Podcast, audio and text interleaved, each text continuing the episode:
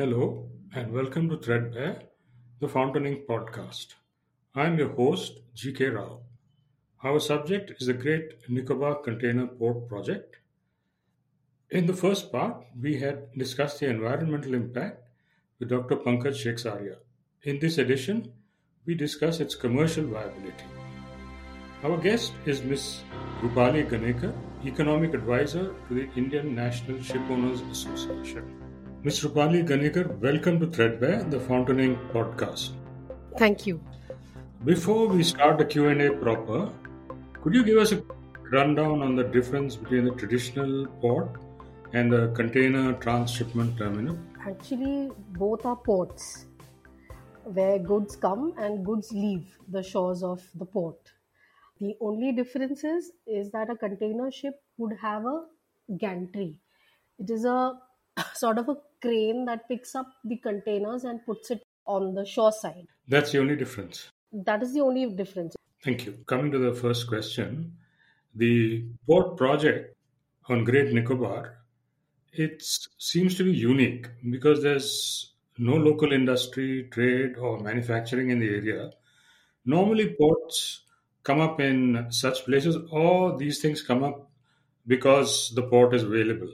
So, how do you estimate the commercial viability of this project? Is that a quick answer? Yes, uh, essentially the transshipment ports which are doing very very well in this world, uh, be it Colombo or be it Singapore. If it is a transshipment port, basically it need not have uh, transshipment ports need not have their own cargo. They need not have the catchment area of cargo. It is a place where um, a transship basically I have to begin with what is transshipment. Not every two ports in the world have got a direct connection.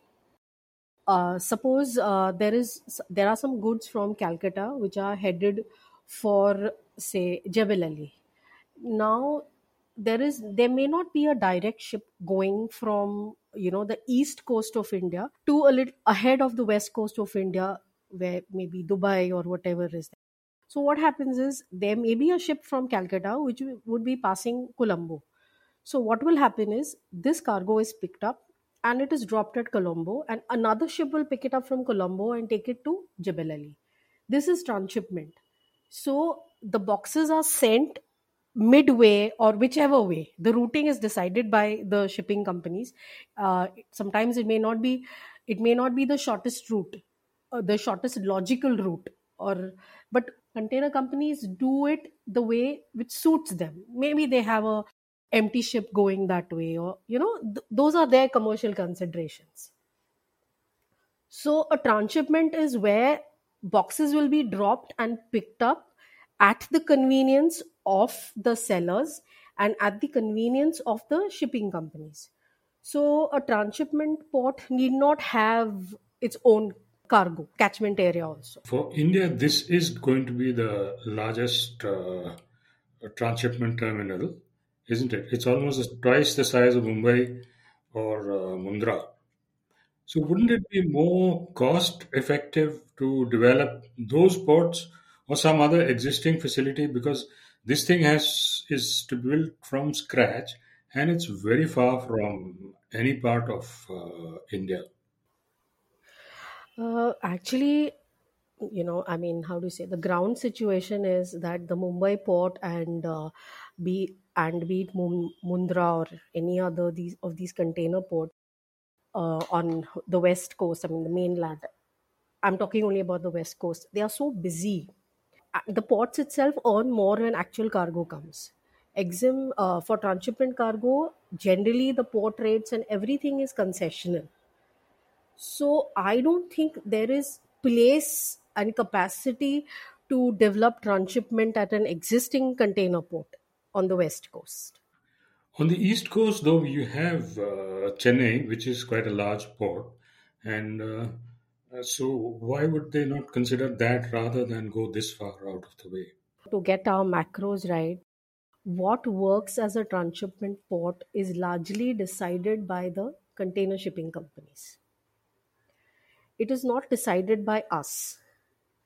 you know i mean it is uh, not for the government can invest in any port that it wants but whether it takes off or not is actually in the hands of the uh, i am saying the foreign container companies because india india does not have that kind of container capacity. So it is today a Maersk or a MSC who is going to decide which port works as a transshipment port. And they will decide basis the costs involved or they will decide you know they, their basis their convenience or their routing pattern or whatever is their routing formula. If it fits in that if there is a lot of you know kind of concessions that are given to them then they will uh, pick up any port and make it a transshipment port So what you're saying is that unless these uh, large uh, shipping companies actually favor a particular place, it's going to be very difficult for that any site to come up as a major transshipment terminal. Yes absolutely that is why uh, Vallarpadam did not take off Now there are at least three major international uh, container transshipment terminals: Colombo, Port Klang, and Singapore. Port Klang's existing capacity is 14.2 million TEUs. Now, why would existing customers, you know, leave them for this uh, place on uh, Great Nicobar? Again i'm saying the customer does not, does not decide uh, which transshipment port to favor. What I meant by customer was actually the shipping companies. only if the costing that is offered is uh, far lower than the others. Or you work out some exclusive arrangement with them you know that you give them one terminal there to to develop. Some exclusive uh, you know rights to carry some cargo or something or the rates it has to be something that they would you know it would be worth their while to shift from one place to another. yes You know, Singapore has a reputation as a ferocious competitor. So, and Port Klang is not far behind, but Singapore is the real uh, competitor in the sense that they are really aggressive. yes yes and one of the busiest ports in the world so actually it is a um it that is why one of the reasons why this port new upcoming project looks promising if there is there are so many port volumes so close by so it means there are ships coming and there is cargo there If you gain customers, somebody else loses them. So the competitors are bound to retaliate. So how do you, you know, factor in this kind of response and how do you evaluate it? I wouldn't know. In my understanding, there are two ways that a port will work. One, the companies will should favor you. The global container company should favor you, and they should adopt your port or you know one terminal in that port. Uh, and the government has to make it worth their while.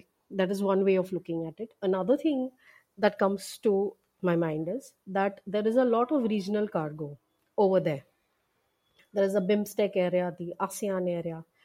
If India would use its good offices or you know use its look east policy for those countries to send their cargo to this new port for transshipment, so you know there is so much cargo that the global shipping companies would like to stop there. That is another way of looking at it. There are only two ways that a port will work. Okay, this island is also described as uh, being of strategic importance because it uh, dominates the sea lane that leads to the Malacca Strait. And the Malacca Strait is one of the biggest uh, cargo carriers. So, how is this strategic location going to be exploited? Because this is a point that the project report makes. Uh, from what I understand, from what I have read about uh, from other you know think tanks and all that, the point that they're trying trying to make is that uh, just to get access to Indian Ocean sea lanes, China is making huge investments in Myanmar and in so many countries just to get access to a place that is ours basically. I, I don't know whether i'm putting it correctly. What i'm saying is Nicob- nicobar is part of india. Uh, all the ez all the waters over there they are india's so we don't have to pay to get access to it. All we need to do is develop it. Because it is cl- so close to the strategic sea lanes and uh, all that uh, argument. So why not develop a port there? See, the port definitely has the natural advantage. Uh, if you look at all the BIMSTEC countries, part of our India's look east policy, all those countries can also bring their transshipment. uh, You know, how do you say? Singapore is farther than Nicobar to all these countries. So you're saying that if countries like Myanmar and Thailand and uh, others in that arc Yes, Bangladesh. can be persuaded, yeah, Bangladesh, so can be persuaded to come to. Yes, if their cargoes are going to Singapore, then why not to Nicobar? You know, we have to make it worth their while. That is, you know, you have bilaterals, you have so many forums where you can get this can be discussed and sorted out. So what you're saying is that commercial viability is very much dependent on whether the big shipping companies, the you know, the Maersks and others, decide that this is worth it. And secondly, this should be has to be the government's baby because persuading things like uh, you know entities like BIMSTEC countries to use this port rather than others depends a lot on how much the government can give them. See, uh, I would think that uh, I have read this extensively that uh, what China is doing is uh, the Chinese military navy and the Chinese commercial navy, whatever the military navy needs, it makes the commercial navy buy it, and uh, it it is built in such a way it is built for dual use. So I would like to believe that maybe strategically India needs to develop this. So they are also trying to see whether it will be commercially viable. Point is that this particular project, the first thing is that the Navy has to outline its uh, preferences and its requirements in terms of the strategic scenario, and then uh, Uh, no, I would like to say that we that is a very strategic place, but we do not have infrastructure there. Now, if we do not have infrastructure and we are going to spend a lot on developing the adequate infrastructure, then why not also a commercial angle to it? Uh, incidentally, uh, Colombo also as a port, Colombo needs to import everything for its own population. Uh, Colombo does not have industry, and there are so many apart from you know agriculture and cash crops. I'm just giving you what I have, telling you what I have read. It needs lo- most of the needs of uh, uh, Sri Lankans. The needs have to be imported, so they needed a state of the art port so they decided then why not give anyway we need to build a port anyway we need to maintain it. Then why not give a give away our port facilities so cheap that it is used for transshipment? And we also get you know volume business. So maybe they are this is the same sensibility that they are trying. I mean this is all speculation. So uh, would you agree that uh, this project is not just about the money that you might uh, make as a port operation, but there are other considerations, like as you said, uh, ways of uh, trying to optimize strategy with commerce. yes i would like to think that. Because uh, you know the environment argument i saw the part one of you, uh, this podcast. They seem to be uh, compelling but on the other hand also what i feel is that even mumbai was just seven islands right? And today it is developed as you know the commercial capital of india. So maybe with our knowledge all the mistakes that we made while developing mumbai in terms of environment and environmental costs we will take care and we'll be smart and we will mix environment protection and commercial and strategic uh, considerations you know better. Because we have the experience now Thank you, Ms. Kanekar, for giving us your time. there is just one point though i would like to make uh, there is there is a, a government only press release that I saw on the potential, you know, that Indian ports can save around 200 or 220 million dollars each year on transshipment cargo. Six, you know, it is like 1660 crores per year. This is a compelling argument, but uh, you know, there is an I don't know whether this is the platform to say it, but there is a more compelling argument that today, uh, as I work for INSA, Indian National Ship Owners Organization, I would like to say that our freight bill is $52 billion per year. Maybe we need, you know, these kind of investments and this kind of vision also so that we save those $52 billion because the entire narrative for the last four, five years is like how to bring transshipment to India.